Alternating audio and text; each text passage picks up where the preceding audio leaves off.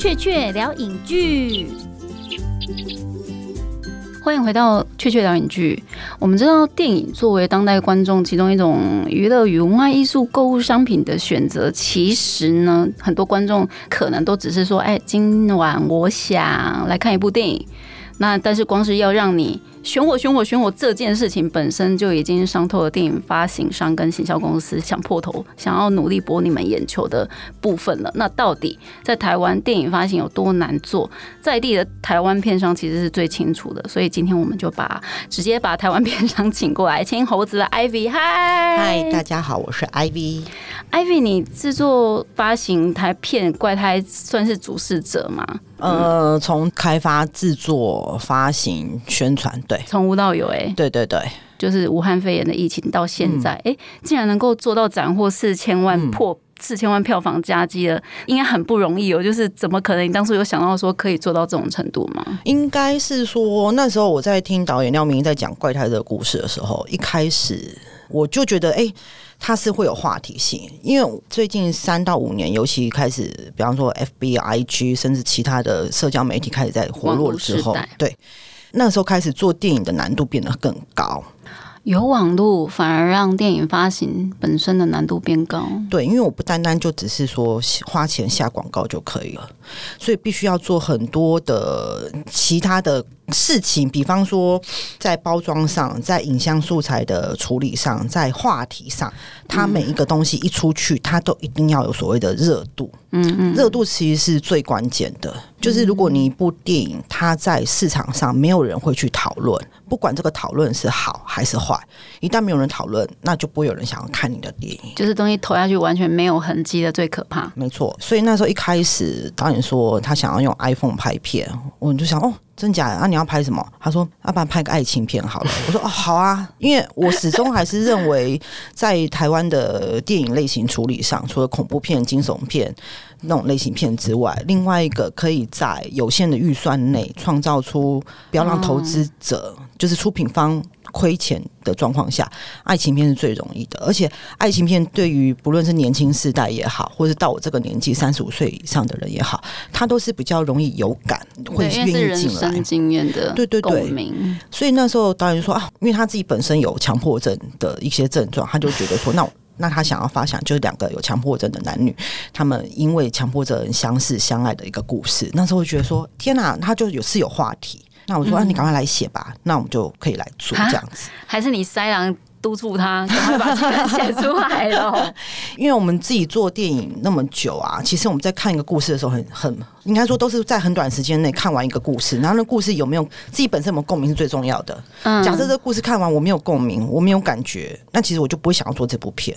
哦，对，然后所以那时候廖明义他就剧本寄来之后，我几乎是在非常快的时间之内把那个剧本看完，我就说哎，已经没有问题啦，那我们赶快来筹资，制作预算差不多就是呃一千五上下，嗯，对，我们就开始在运作，然后有 iPhone，然后有爱情，又有一个所谓的 OCD 的这个话题，再加上它是一个小成本的，相对于其他的电影来说，它不是那种动辄五六千万以上的，嗯，所以。在我们负担压力没有那么大的状况下，我们就很快来进行。然后，因为我很在意的是说，电影的整个宣传过程里面，我要如何不断、不断、不断的创造话题这件事情。嗯，对，嗯。但是本身剧本出来，你说好开始来拍了这件事情开始之后，你那时候就要开始酝酿话题吗？还是对我从那个时候，从剧照师，从海报。就开始在想了，甚至还有影展的规划。我知道啊，现在就是因为其实这个东西在台湾或许还好，但是其实，在好莱坞或韩国很长，就是其实我们决定东西要开拍了，就已经开始有一些素材出去影展跑市场展，算是市场展吗？不是市场，就是我要就纯粹我希望这部片可以在很多的国际影展上。有一些话题跟讨论度跟一些口碑，让大家看到这个导演，让大家看到这部片。所以我们在拿到剧本之后，决定要开拍之前，我们就有找国际影展的行销顾问张三林三林姐，先把剧本给他，然后让他跟导演聊聊完之后，他觉得哎，故事其实一开始看好像没什么，然后但是因为有 iPhone 拍的这个话题在，所以他就也愿意接这个 case。因为那时候还没有疫情嘛，比方说像台北电影节或者金马奖的时候，都会很多国际影人来台湾，我们都会借此跟他 promote 这部片。然后也是因为那个时候开始，所以很多的一些国际影展就开始有在关注这部电影。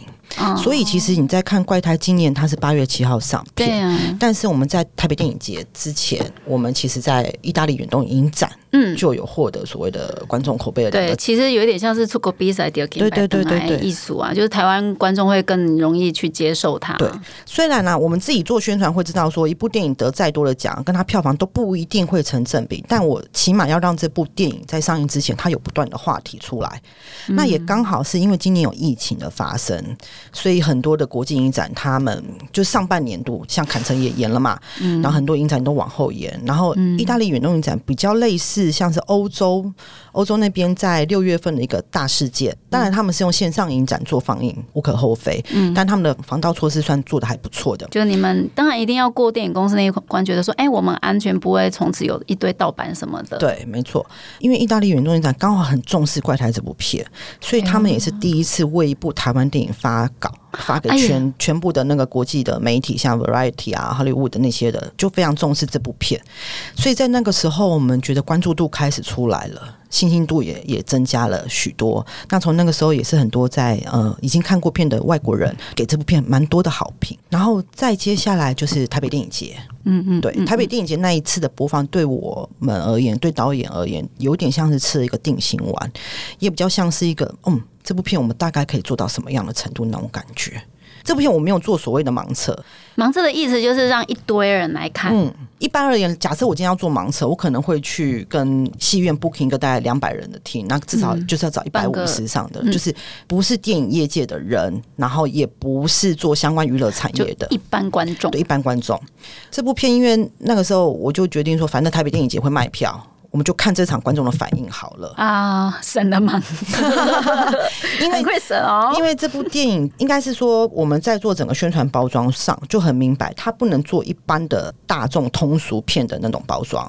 嗯，假设你看我们的海报，从所谓的国际版到人物款到正式款，带有自己的 style。个性风格化非常的强烈，就是你一看你通常就忘不了了吧？对，它有一种个性在，这种个性它又不是一种太怎么讲太偏门的。它跟观众距离本身不能不能远，但是又不能流于一般的爱情片的一种包装。对，所以那个时候我们就大概可以定位说，怪胎它是因为片名就叫怪胎嘛。对，大家在看它片名的时候，可能有的人会以为它是恐怖片，有人以为它是惊悚片。你要跟它是去除疑虑，对，你要跟他用爱情做联想，要必须第一直觉。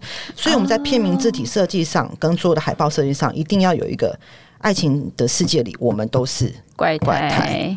要让人家马上知道说，哦，它是一部关于爱情爱情的电影。哦，其实我觉得这一件事情很重要，就是引领观众非常直觉的被明确的引导到说，其实这样比较不会骗人。就是例如说，今天我想来点爱情片的时候，我不会不小心看到其他奇奇怪怪的电影。嗯，所以其实也算是良心哎。是是，因为我们也会怕很多观众以为它是恐怖片不进来看。嗯，所以在所有的。呃，主视觉的设计，就平面设计上，我们一定要扣着我们的那句 slogan。这样说好，宣传一部电影啊，只要有一句话可以让人家知道说这部电影在讲什么，那就是成功的啊。就是所谓的给你五秒钟、十秒钟，你可以很快的讲出说，哎，你 get 到这部电影的真正的内容，而且不是骗人的，也不是宣传，也不是什么噱头，什么都不是。对，没错。所以在整个所有的包装上，就是扣绕着爱情世界，我们都是怪胎。嗯，这个来做发想，包含在拍片时期我们准备的所有的剧照、侧拍的内容，嗯。等等都是在扣牢的这个主题的。对你们的视觉本身的整体性其实蛮高的。其实多数的观众他们假设说好，今天我想看电影，然后我们除了知道说哎天人要上映或者是复仇者联盟是什么时候会上映之外，其实很多主流媒体会疯狂报道这些好莱坞各种可能也是因为他们各种砸钱手法不手软的关系啦。但总之现在台湾观众会因为可以轻易得知好莱坞大片要上映了，然后去电影院过来报道这件事情，是因为大家就是疯狂的海量的宣传。但是呢，其实很多的时候，很多的观众，我发现他们都是先动了，我想要看一部电影，但我不知道要看什么电影，所以我去电影院再看看我要看什么电影。那就在这个 moment，其实观众你想要看什么电影？那会被什么样的东西影响？你想要看那部电影的念头就很重要。那很多很重要的台湾电影，好像因为这种时候，就是找到了他的机会，就是有机会让观众去选择到说，哎，可能我到电影院看到什么样的，就是吸引你眼球的那些视觉的东西，然后后你才决定说，哎，我要看。然后真的进去看，才发现，哇，真的是好片。所以我竟然在星巴克真的会听到说，很多人跟他的女朋友或者跟他就是朋友那边说，哎，他去看了一个电影叫做《怪胎》，然后他就是去形容那个故事，然后甚至在那边讲说他们想要去二刷。我心里其实觉得很讶异，耶，就是表示在他们心里的那个深刻的落下了某种，不论你想看或者是不想看，或者是你看了，然后你想要再看一次的那个念头，会很深刻的在他们心里。就我听到那段内容，就说，哎，我去看一部叫《怪胎》的，啊，那个主角好像是星光大道，你那时候就想说是 然 后那个女主角就很漂亮，演过什么什么，但我不是，我今天很想跟她说是谢欣颖，但其实没有，你还是不敢讲嘛。但是他们就是在聊天的过程中，你会发现，其实他们就是很概括性的想要去瞎子摸象的去跟人家介绍那部电影的时候，就很很不精确，但是你可以了解他们真心喜欢那部电影的心情。我觉得那时候就是突然发现，对一部电影怎么可能可以这样子很深刻的放在观众的心里？所以相对的，就是你在电影院当下，你们必须要去做，例如说刚刚讲主视觉。那那些铺陈，那些是第一关吗？还是就是嗯，应该是说这部片长什么样子，它的包装就就应该要怎么样？对比方说，我们有出国际款，其实比较像是给影展的人看到，它就是一个蓝色的底，然后两个穿雨衣的人在走路，然后就很大的片名字写怪胎。那个第一个是要让人家看到这部片的片名是什么，重点是 片名先记住，然后还有一个属于这部片的颜色。啊啊啊！就是你们的主视觉，其实那有点像是有点像 Tiffany 的 blue 那种，有一点像，但又不完全。对，它不是，因为很少有电影会这样做。这个颜色在很在意颜色这件事情。我们觉得在很重要，对，因为电影本身的颜色就非常重要。对，它是算是这部电影的很重要的一个梗啊。对，所以在我们在看所谓的视觉上的时候，平面视觉上，假设它这个颜色出来，让人家印象很深刻。哦，我记得它是黄色片名字的。给他带来什么样的感觉？这就是在第一关的时候我们就有想到的，嗯，对。然后再是我们有出两款人物款，一个是谢欣颖的，一个是林柏宏的。他们也是用非常强烈的，一个是绿色，一个是红色。那时候出人物款，并不是说呃是为了要特别干嘛，而是为了让大家知道说这两个主角他们所赋予的个性跟他们的整个装扮。就等于说，我在介绍了我的男女主角是什么样的人啊？其实人物介绍连在视觉上就已经开始了，这样就可以帮一般的观众在进电影院之前，就是你心里其实已经偷偷的被埋了一些 hint，但其实你不是知道，但是你当你进电影院的那一刻，你就会帮助你更快速的去了解这些角色他们的人物性格跟角色棱角。对。我们会做那些海报，都是在拍摄时期的时候就有跟我们的设计师讨论。比方说，哎，你要不要我在拍片的时候哪一场戏需要拍些什么？你一定要有的画面在。啊，所以设计师本身也要看过剧本，知道你们要怎么拍，甚至对于你们的颜色的主题诉求非常的明确的了解。对，连这个都要排入片场的工作的 schedule 里面。没错，甚至是因为我自己在盯剧照的时候，我就会跟我的剧照师讨论说，这场戏它是什么样的戏，那我一定要拍到他们两个有什么样的表情。我觉得怪他最特别的是，我们每一张剧照它都是有情绪的。嗯嗯，无论是他们有情境的，有情境有情绪，而且它的颜色必须要符合这部电影的特色。因为所有的照片其实后来还是会经过调色跟修片。嗯嗯，对。然后那时候我就跟剧照师说，我们这部片是一个很特别的一个爱情片，我要有一种反差的对比，但是又要干净。对，因为一般来说，我们直觉想到所谓的风格化这件事情，就是第一个直觉就像艾薇讲的，会浓郁。嗯，但是如果你真的看了实际的怪胎，你会发现它的颜色是轻盈的，对，而且非常的纯。纯粹，但是又色调分明。它跟所谓的日本片、韩国片的那种有非常大的区隔。这就是所谓廖明导演说的“台湾痛”。台湾痛是什么？赶快跟我解释一下。因为那时候他在做整部片的所谓的定位的时候，包含造型也好，呃，整个美术场景，就是看到陈静或是柏青的家、台北市的马路、街景等等，他要求就是大家看这部片要有一个台湾痛。马上可以辨识说，这就是属于不论是你长久以来在观看台湾电影给你的印象也好，或者是你实际来台湾旅游给你的印象也好，或者是台湾人给你的感觉也好，这些全部都要符合。对。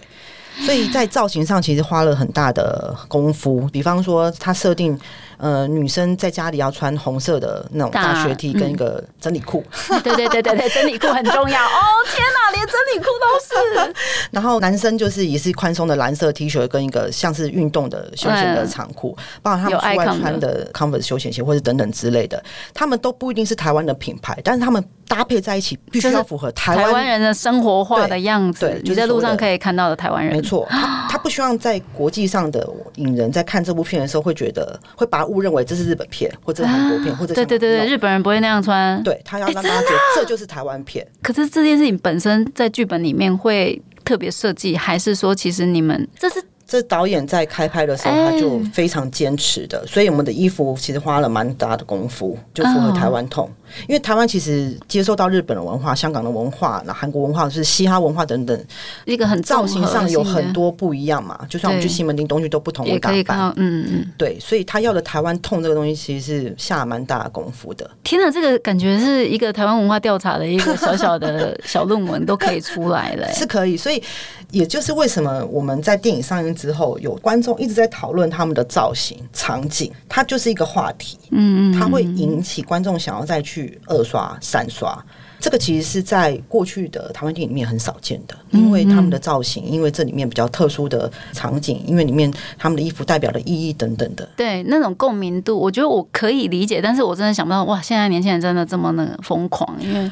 哦，以现在结果论，《怪胎》票房差不多全台破四千万。嗯，那我们自己都会开玩笑说，哦，这部片把所有全台湾的范文青，所谓的文青类的族群全部抓进来。哎，T A 非常精准呢。嗯，照理来说，对文青这件事情的市场，大家都会觉得说它是一个市场。但是你要怎么抓的这么准？不只是说嗯造型啊，或者是故事本身，就是你们一定有下怎么样的苦功去把这些人全部都揪出来。就你说好影展挂，嗯，他们也是很重要的那个。文青的婆婆选的藏据地，那还有什么在一般的通路啊，或者是市场的铺设上面，你们要去怎么样去抓出这些人？这部片一开始定位，我不会说它局限于文青。因为所谓的文青，大家会觉得说比较曲高和寡一点，比较不喜欢太主流。我们还是把它定位为是一个非常商业片、商业年轻人爱情片。然后重点还有一个非常关键，就是它要中性。我不能让男生排斥看这部片，这很重要。因为情侣都都会为了这件事情吵架，就不论是男生或女生想看，你总要另外一个人说好啦好啦去看，看到他不会说哎我不想看。我真的遇到一个非常典型的例子哎，我在电影院，然后就听到男生非常想去看逃。出立法院，然后呢，女生就说不要，我看海报就不想看，看起来就是活尸片就不想。最后他们就买了别的，然后我心想，哇，真的很严重哎。是啊，是啊。虽然我是一部讲爱情的电影，但是我还是希望就是男女同吃。所以在视觉的包装上，你看我们的海报，它其实没有任何偏女性的这一块哦。一直到我们的正式海报，虽然是两个男女主角看似亲吻跟呃手指头接触，但底色它是蓝色，整体设计特殊好看，但不会离观众太远。对你不能让就是疯狂一昧的少女心。对。让大家觉得说啊，女生想看干嘛，男生就不想。这原来这也是一个 people 就对了。对，因为虽然大家都会说哦，爱情片的市场可能女性比跟男性比必须要六比四，或者是七比三，对，甚至七。但我们在做操纵同时，其实我们比较在意的会是年龄的年龄的部分。男女上其实我还是希望他们可以达到，比方说五五。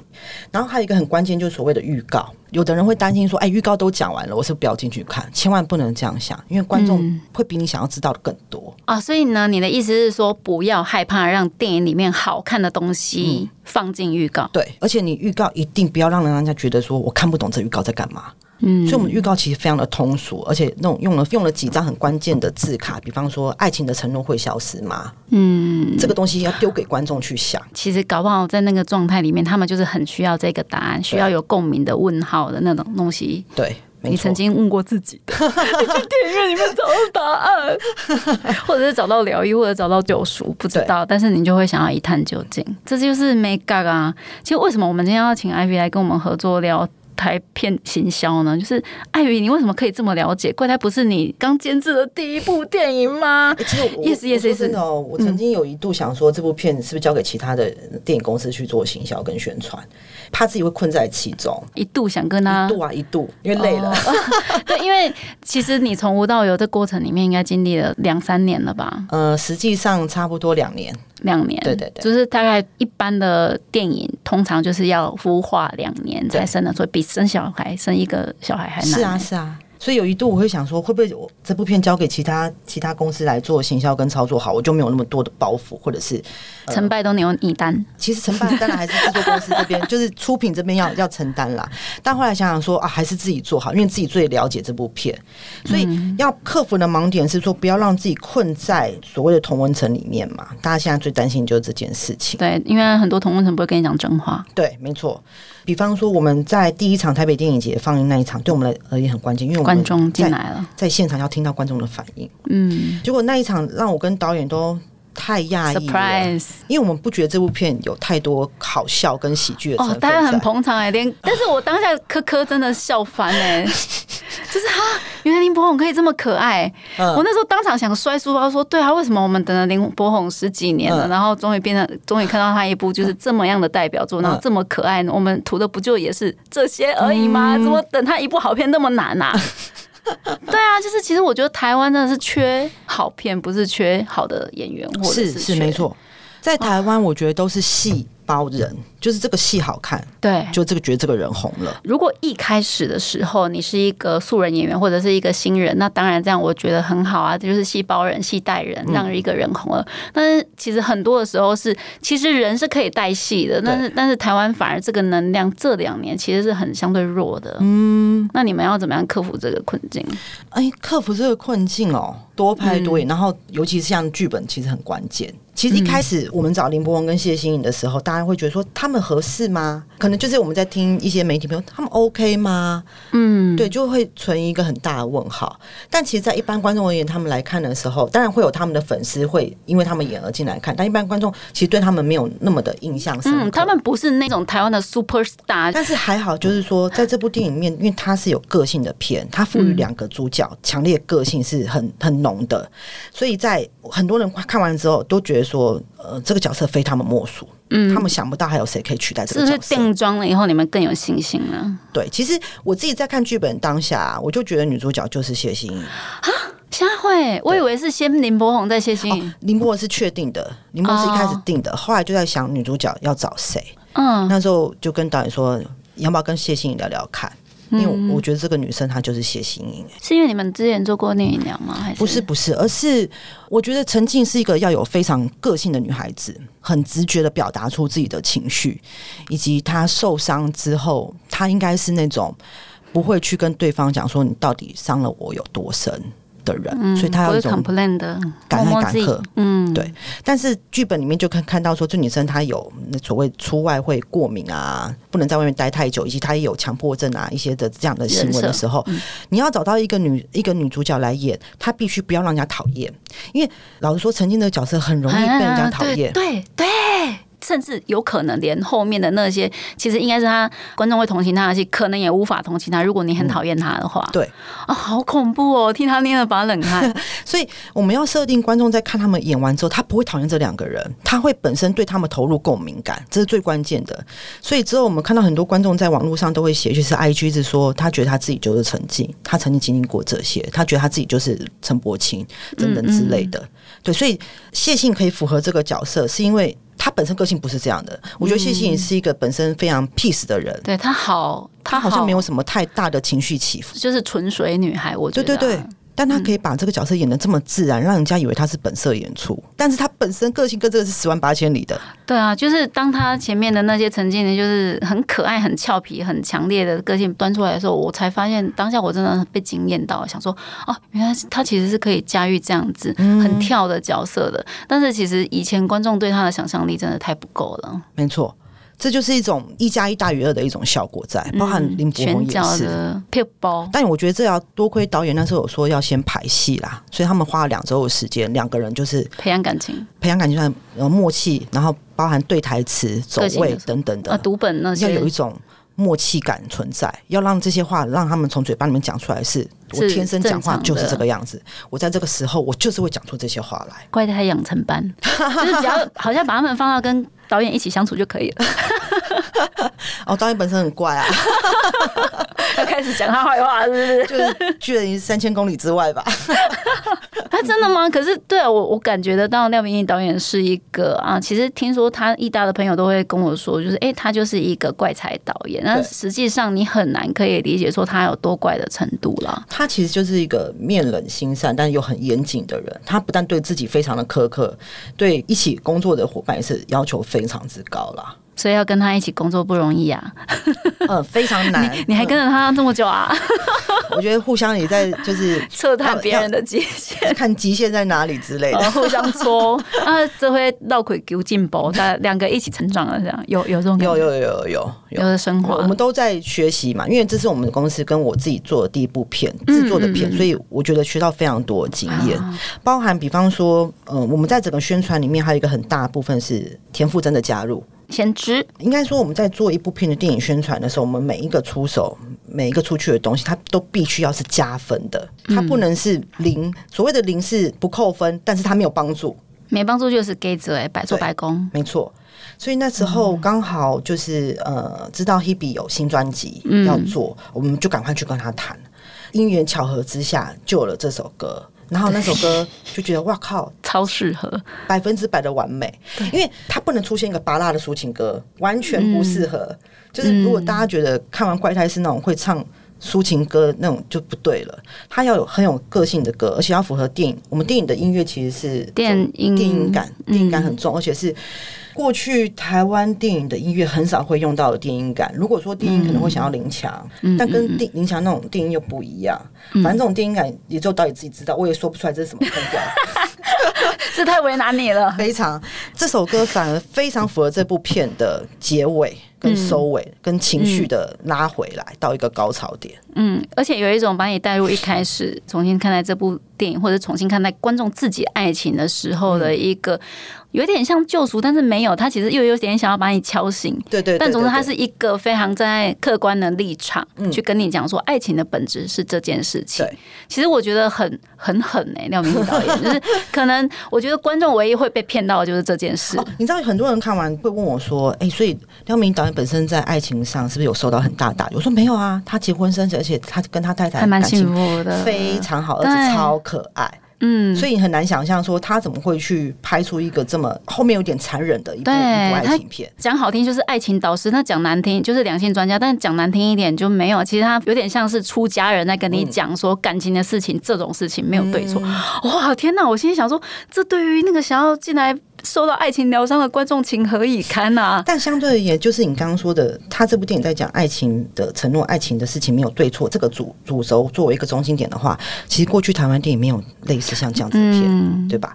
所以在我们一开始在为这部片做定位的时候，通常啦，我们在做宣传的时候会找说，诶，呃，市场上，比方说美国也好、日韩也好、香港也好，有没有哪部片跟这部片有点类似的？那后来我们自己看完《怪胎》，我觉得我很难找任何一部片把它放在一个同样的，诶，就反而很多人会跟我说，比较像是欧洲的爱情电影，对，欧洲爱情电影又是偏小品的。嗯嗯。那当下听到这个会有点担心，那这样宣传难做，对不对？所以我们要把很多所谓的市场性、商业性的东西把它加进去，因为这部片它不会让人家看完觉得说天哪，在演什么艺术片？它不是艺术片 啊！想不到把台湾的电影片商这么害怕被归类成艺术片。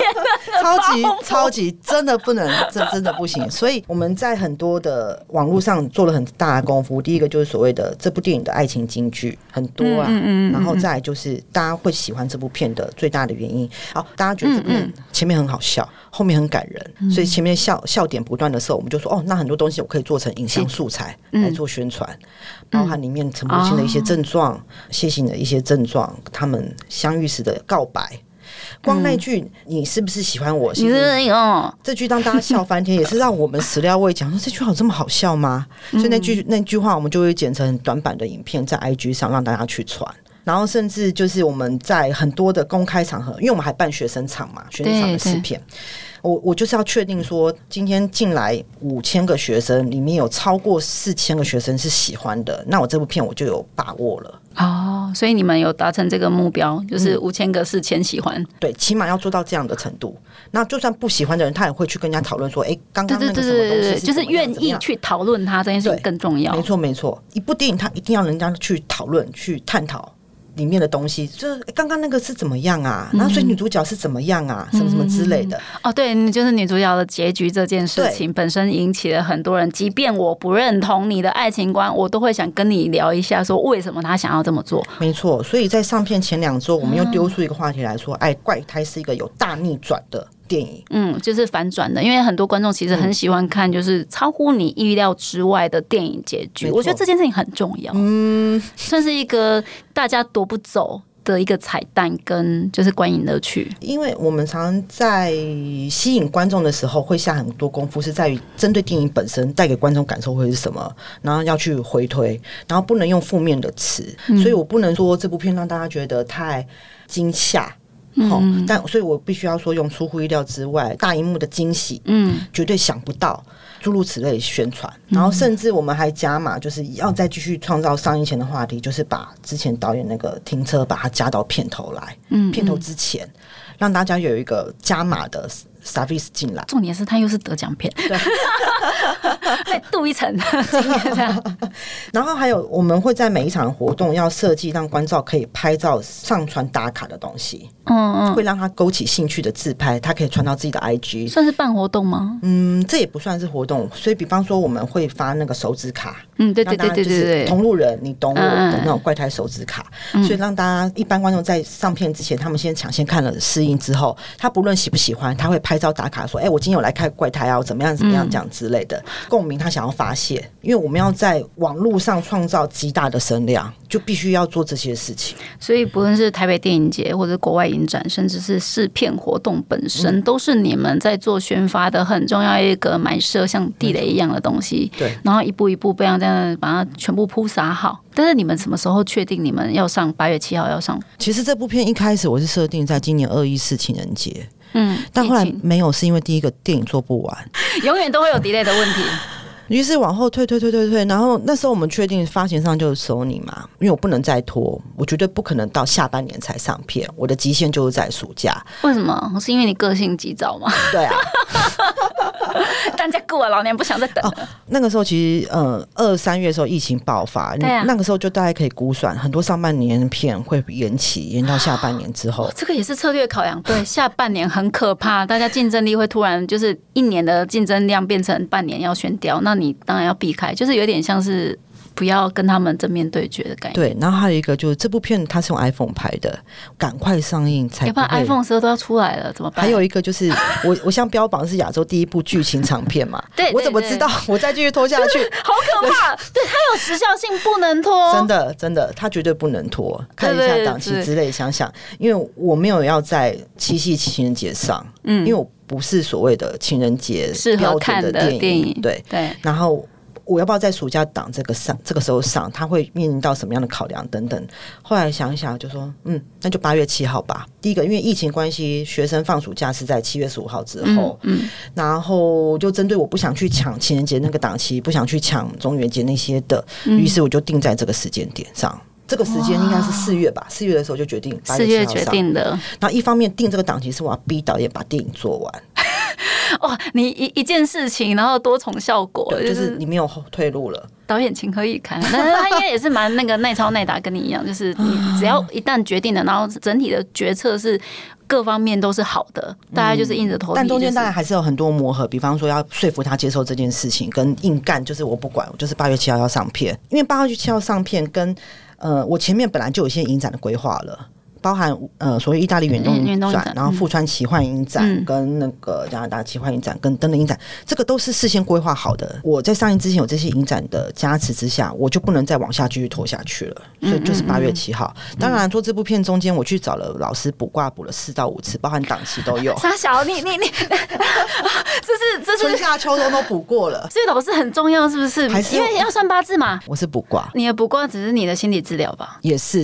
那时候跟松云讨论，松云说。没问题啊，那就这个档期。干嘛这么好讲话呢？好，我要讲 Sony 的部分是他们的全公司员工在看完片之后，我就问问他们的老板 Ken 嘛，我就说你觉得可以多少？他就说三千吧。三千很很好哎、他说嗯，那他说那你觉得多少？我说嗯，我没办法说我觉得多少，但是我要做到四千。那我现在就是事后来随便问你一下，当初你也是做啊，想当初啊，那个返校啊，今年还拿到台北电影奖的电影行销奖啊，那时候也是你做的、啊。那请问一下，你当初返校之前，你有估他多少？返校我那时候是估一亿五，哦，所以是超乎你的预期，对，因为二亿六嘛。二点六亿，因为返校它始终是个恐怖片，以恐怖惊悚片类型，它的天花板就是全台大概就是一亿了。以红衣小女孩来看的嗯话，，对，所以那时候我估一个惊悚片的天花板，加上游戏的 IP 改编、创造热度跟话题，应该差不多是一亿五。所以其实你蛮保守的，在这方面，对，票房的东西不能随便乱喊。没错。然后目标，我希望我可以做到两亿，嗯，但事后结果做到二点六亿。有一个最大的关键因素是，我觉得很多人都觉得就是好电影讲八字嘛，天时地利人和，上映的档期以及那时候整个社会大环境在讨论些什么，跟这部电影带来的后续效果。返校它是一部非常非常年轻人的电影，因为是游戏 I I P 改编，所以大部分年轻人都会进来看。之外，它能不能吸引到年纪更长的人进来？那果然，它的内容本身谈论到话题，的确是把年纪长的观众吸拉进来了。而且返校后面还可以继续热炒，是因为有很多人骂这部片，对对对，你有对说这部片怎么样，就是嗯攻击的这部分。说觉得偏颇啊，嗯或者是立场不同的人的声音，大家这回来不要给你要批评一部电影，我们始终保有同样一个原则，就是可以可以可以，你要骂他，你先看完他，你再决定要不要骂他。嗯。我觉得这是一个非常健康的一个，就是你更了解之后，如果你还是不认同，本来大家立场都可以各自的抒发。嗯，我觉得这样才是一个整整体，不论是对于社会环境、电影市场整体都是比较健康的走向。没错，甚至其实返校最后，但金马奖加持也很多啦。就是入围那么多项，然后得那么多奖等等的，它都是锦上添花，但都是好事。起码在去年台湾电影市场有一个二点六亿的电影，对啊，要不然好惨哦。其实因为这两年，嗯，台片的市场一直在上不去，甚至有点走下坡，就很替他担心。所以其实，在台湾的电影市场，应该是说所谓的花到八千一亿要拍一部电影，它要回收难度其实真的蛮高的。对，讲到回本这件事情，我觉得其实以台湾电影公司在制作，就是独立制片公司来说啊，我个人真的觉得像在做功德。例如说，好怪台本身，它的成本假设是说抓到两千，你看你当初也只是想要。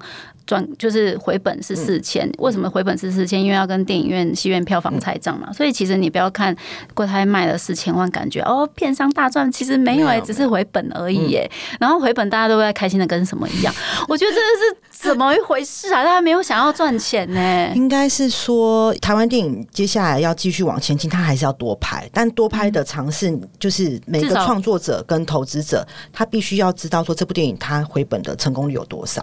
嗯，起码不要一直都是拍所谓的赔大钱的片。的，我觉得小赔 OK，小赔打平都是属于 OK 正常的。要继续有这样子的电影出来，它才可以往前进。多拍就是你的电影要有人看，观众会想看，观众觉得哎、台湾电影的内容越来越好了，嗯，自然而然就会有更多观众会进来看。对，我们都真的是很卑微的只想这些事情。因为现在的电影院的竞争者不只是所谓的其他片，而是嗯 OTT 像 Netflix 等等之类。因为越来越多观众，他们宁可待在家看线上的，看嗯嗯 OTT，他不想花三百多块出来看电影进戏院。对，所以所谓的创作者跟呃制作者，他要想观众为什么要花三百多块进来看这部片？他找到这个最大的关键点跟原因。他花这个钱，你有没有满足到他些什么？嗯，或者是他花这个钱值不值得？他可能愿意花这个钱进来看，但是他会不会因为这部片觉得我不想再花钱看国片？假设会造成这样子的后果，是最恐怖的。真的，我我常常觉得，其实市面上还是有一半的国片都是骗你进来，然后让你对国片更没有信心的。我觉得这真的很该死哎、你看完《怪胎》，你不会这么想。嗯嗯嗯嗯，对啊，我觉得这又是另外一件做功德的事情，就是对你至少不要让大家对于国片失去信心吧。所以应该是说，我们宁可让更多的电影工作者创作出更好的内容，而他不用到非常巨资的成本，他可能就是中小型的成本。当然，故事是好的，因为我觉得台湾观众对于台湾电影而言，他其实很容易受到影响。只要大部分人都说这部片好看，嗯，好看在哪里？好烂，对，就差很多。对。他一旦很多人说他好看，他其实就会被吸引进来看，他想要一探究竟。嗯，所以拍台湾电影这件事情，他很难，没错，他成为好作品也很难，没错。但是还是要不断的有有人出来拍跟练习，拍跟练习，让这个市场才能够更活络。这是我们比较乐观的想法。对啊，要有先试先烈。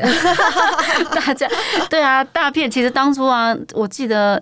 列姐她在拍返校的时候也是很担心啊，对啊，哎，对啊，刚刚你讲说动辄上亿的成本，怎么可能在台湾的市场是可以轻易回本啊？这件事情大家做梦都想不到，何况是像怪胎这样，即便你扬言它是一部小成本的电影，哎，马西吉栋老阿厝的景给小，安奈利比安呐，你赔了一栋房子，你到底能不能赚回来？这件事情本身全世界的人都不知道。是啊，这个产业体质要健康，就是让这个产业的业者而言，他们不会一直在赔钱。嗯，这个才会健康。嗯，是，所以我们一开始想要做《怪胎》这部片，也是因为我们必须要想办法让这部片成为一个大平甚至小赚的一个成功的案例。嗯，所以做这部片一开始起心动念，并不是只是说 OK 让大家看到有这样的电影，而是说真的，一开始十足商业考量。哎，是是没错，而且这部电影还不是那么标准百分之百的通俗爱情片，它有它的个性，因为它导演个人的创作欲望的展现，还有美学。就个人理念的实践呢？对对对对对，所以还是有 hold 住他这点。反而可以鼓励更多的创作者说，其实这样的题材、这样子内容、这样子的思维逻辑，它是有机会成功的。对对对，是是可行的哎，这双赢啊！但谁晓得啊？你们一开始心脏应该也挺大的。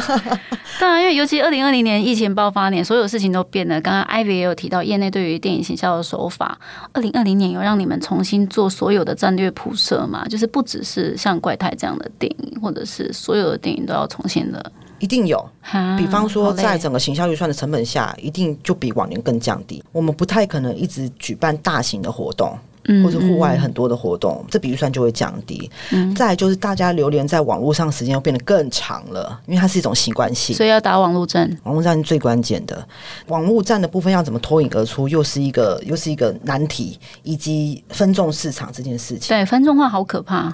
比方说，怪胎可以成功，就是因为我们往年轻的男女这块往死里打。拼了命的，对，只要有任何有方法的，就是例如说社群，对。但是我觉得有一个是我们完全意料不到的，是《怪胎》这部片反而吸引了很多很多朋友的恶创。很可爱，对，这真的是我们始料未及耶，完全没有想过的。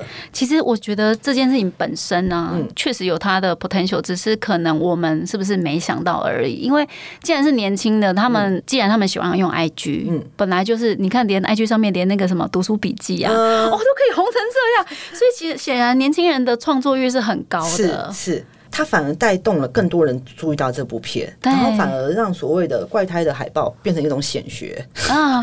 我觉得这个对于台湾的整体的文化，就是娱不要说娱乐文化，它是甚至连整个台湾的所谓的就是你说的台湾痛对的文化基底，都有一产生一个非常实质的建构性作用。对啊，你看年轻人需要二创的东西，但是你没有好作品，你没有好的那些 idol，你没有那些好的东西。我自己我觉得有时候也很多人都会说，其实电影评论本身也是一种恶创行为嘛，就是对于诶一个好的电影的作品的再度抒发。嗯，我觉得这个东西我可以理解他们啊，但是哇，要像怪胎这么风格化的东西才有可能成啊，就是我 appreciate 你的东西，所以我才会去做嘛。对，但它可大可小，就是你所谓的网络战，对啊，这是你们意外的涟漪。包含我们在网络上无所不用其极的啦，包含在网络上下的广告也是所有预算里面占比最高的。是针对怪胎这样，还是以后就会觉得说，你看 OTT 的竞争永远都在，整体的行销策略会影响你们之后做其他电影的可能性还是会怪胎像这次完全没有做任何电视广告。省很多，不太需要，就是整个供网络这块市场，就是鸡蛋要放在一个对的点上，跟去创造它的话题度，如何去散播。那当然，我觉得男女主角帮忙性很大，因为他们这是完全的配合。哇，他们好配合哦，对，他们的配合度非常之高，所以不断的会有很多的媒体的报道、版面啊等等的露出。其实说真的，很多娱乐新闻一般观众是不会注意的，但是必须透过很多网友的去转发、转贴，看到有些什么关键的讯息，包含。林柏宏秀肌肉这件事情，真的很重要。这个这个就要在一个最关键的时候把它出手出来。哎，你们其实是不是在剧本阶段也就已经考虑到这个林柏宏肌肉是有市场的？没有，我们是在开拍的时候，开拍前才知道哇，林柏宏有在练肌肉。哦，所以他是可以卖肉的。对啊，我们事前都不知道他长的样子，他真的标准那种小说里面写小可爱啊，对那个啊，什么什么穿衣显瘦，什么有肉对对对对穿衣显瘦，然后裸体有肉的，脱衣有肉，这句话也变成网络的一个术语，就是大家在那边传说，因为没有人想到他身材会这个样子。意外加分题。其实还有全亚洲首部院线放映的 iPhone 电影，也算是刚刚你讲的怪胎很重要的一个打点。那所以果粉的体验也很重要吗？就是你们有针对怎么样让果粉知道这件事？iPhone 拍摄这件事情，在一开始我们的宣传定位里面，我们一直在想说，这个事情到底讲出来对电影的帮助性有多大？是扣分还是加分？你们不知道的吗？对，因为一开始的确有人会说，如果我们一直强调它是 iPhone 拍的电影，很多人就会说，那我在家看就好，我不要去电影院看。对对对，我就用 iPhone 看。但后来我们打算，我就是让大家知道它是 iPhone 拍的怎么样，因为的确会很多人好奇说 iPhone 的的拍的电影可以端上大荧幕对吗？他想知道是怎找找茬的心态没关系，也把你吸引过去，对这，样没错，他始终就会是有很多人就说，听说这部片是 iPhone 拍的，他就会在网络上讨论，始终就是讨论度。这就回到说，我们像做电影宣传最在乎的就是有没有话题跟讨论度。嗯嗯嗯嗯嗯，我宁可他有话题，宁可他有讨论。都不要他留为一没有就没有人在谈论的事情。然后事实上证明，我们回去看很多网友看完电影的反应，他一开始都说：“我是因为这部片是因为 iPhone 拍的，我想去看。”而且还有一个 iPhone 拍，它是属于三 C 跟科技线，对吧？我们做电影常常都只能做娱乐线，是我们要跨界。我老公也是一个宅男来嗯着，他就说，对，很多的就是专门在讨论三 C 数位平台的，竟然都在讨论怪胎。他也是这样子被打中了。我想说，对对对，那这一块的市场其实搞不好，我们知道美妆跟山西是很重要的那个网络的一个最活络的一个讨论的区块。对，打进去可能就会有更多人好奇，更多人知道。是，所以我们在上片前台北电影节放映那一场之后，就很确定，就说 iPhone 就是这部片它拍摄最大的一个武器在，我们不用逃避它。导演在讲的时候可以讲，做任何宣传的时候，也就是提它就是 iPhone 拍的电影，无可厚非。嗯它就是一个展现一个技术。就有一点像是返校当初因为是电玩嗯 IP。拍出来的，所以很多人也会针对电玩这一块，在山西的领域，对对，也会是去这样讨论它。这就是我们的优势啊经验的累积。嗯，你们做过返校，所以更知道。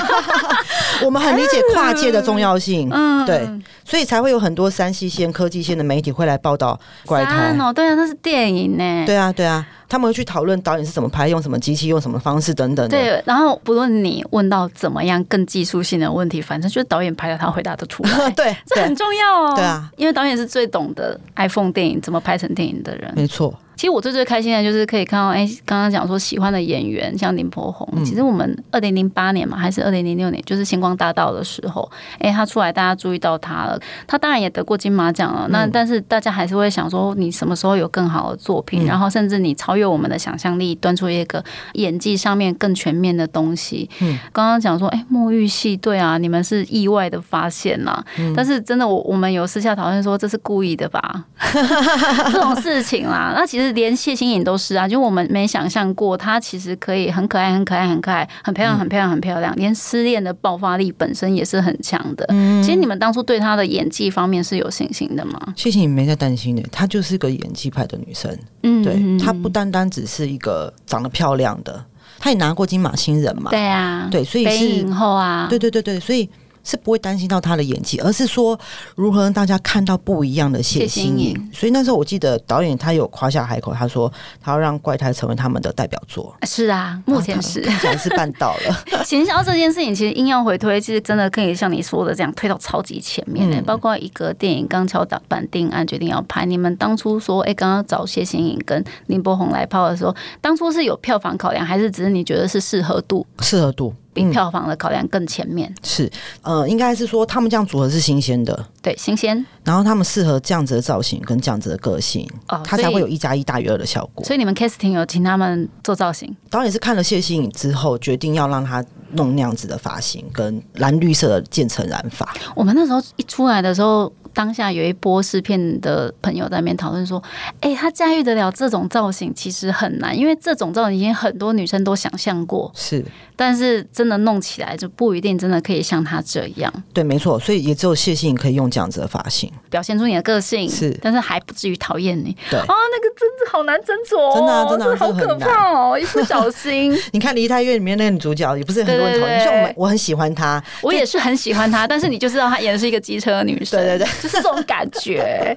而而且怪她应该是说，让很多观众看完之后会很喜欢谢欣跟林柏宏，嗯，会更喜欢他们，就是一种加分的效果在。那对于一般的国片来说，会比好莱坞电影，刚刚你有提到说，哎，跨界很重要，但是异业合作的部分要更辛苦吗？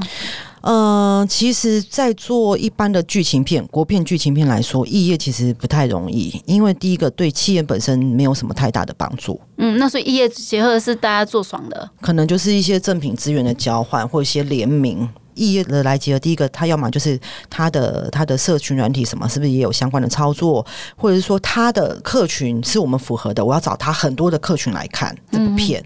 哦，产品的客群本对对对对，因为我不能只透过我们自己电影的管道嘛，我要透过另外一个产业的一些管道，找更多的人进来看，这样子，这也是一种异业的结合。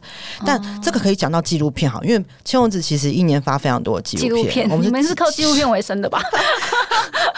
纪录片的异业的成功性比剧情片来的大很多，因为大部分的纪录片都有所谓它的议题跟它的使命。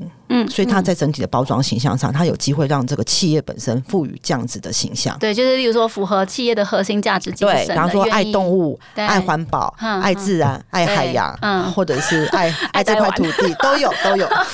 它比较有所谓的中心思想的精神在，可以让企业的加入变成一加一大于二，或者是明星代言的。你是说算是吗？就例如说那个明星他合作过的商品，现在正在这个其实还好，我觉得早期比较多，后后来这种就。还好，因为应该说经济不景气，大部分厂商其实也没什么钱啦。他顶多能够提供就是产品资源、产品资源，然后可能就是包场或是买团票这样子。对，反而还好了。对这件事情对你们来说，就只是互相帮忙哎，其实也没办法真的赚钱。没办法，你说一部电影靠业赞助，对哦，很难。除非今天我知道韩国的电影或者韩国的剧，他们业赞助钱非常之高哎。你看像君主啊，那业配成这样，其实离太远也是。我觉得那个是一个产业的成熟化，就是活络之后，它有它基本的市场价值。对，这样子业会更有它的商业性。因为大部分企业都会觉得国片的票房都不好嘛，那他 support 到这样的程度，他可以获得些什么？他们也觉得自己在做功德之类的。嗯，他们可能不在意。说有露出或干嘛的，所以他们宁可就只提供产品，他们不觉得后续的效益会多大这样。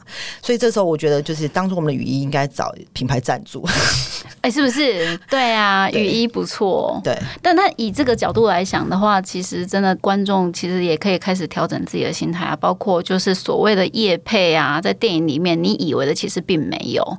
没有啊，很多人以为说白银子啊对啊，白银子可能所谓的赞赞助金钱什么的，没有没有没有，他只是提供产品，然后里面曾经偷的巧克力，他不是赞助，他是我们花钱去买的。对啊，你还帮他们叶配的，重点是那时候我跟导演就是说，哎，导演，我谈到另外一家巧克力会换别，他说不行，我说那你为什么一定要这一家？嗯，因为导演自己，因为我小时候就喜欢吃这一家。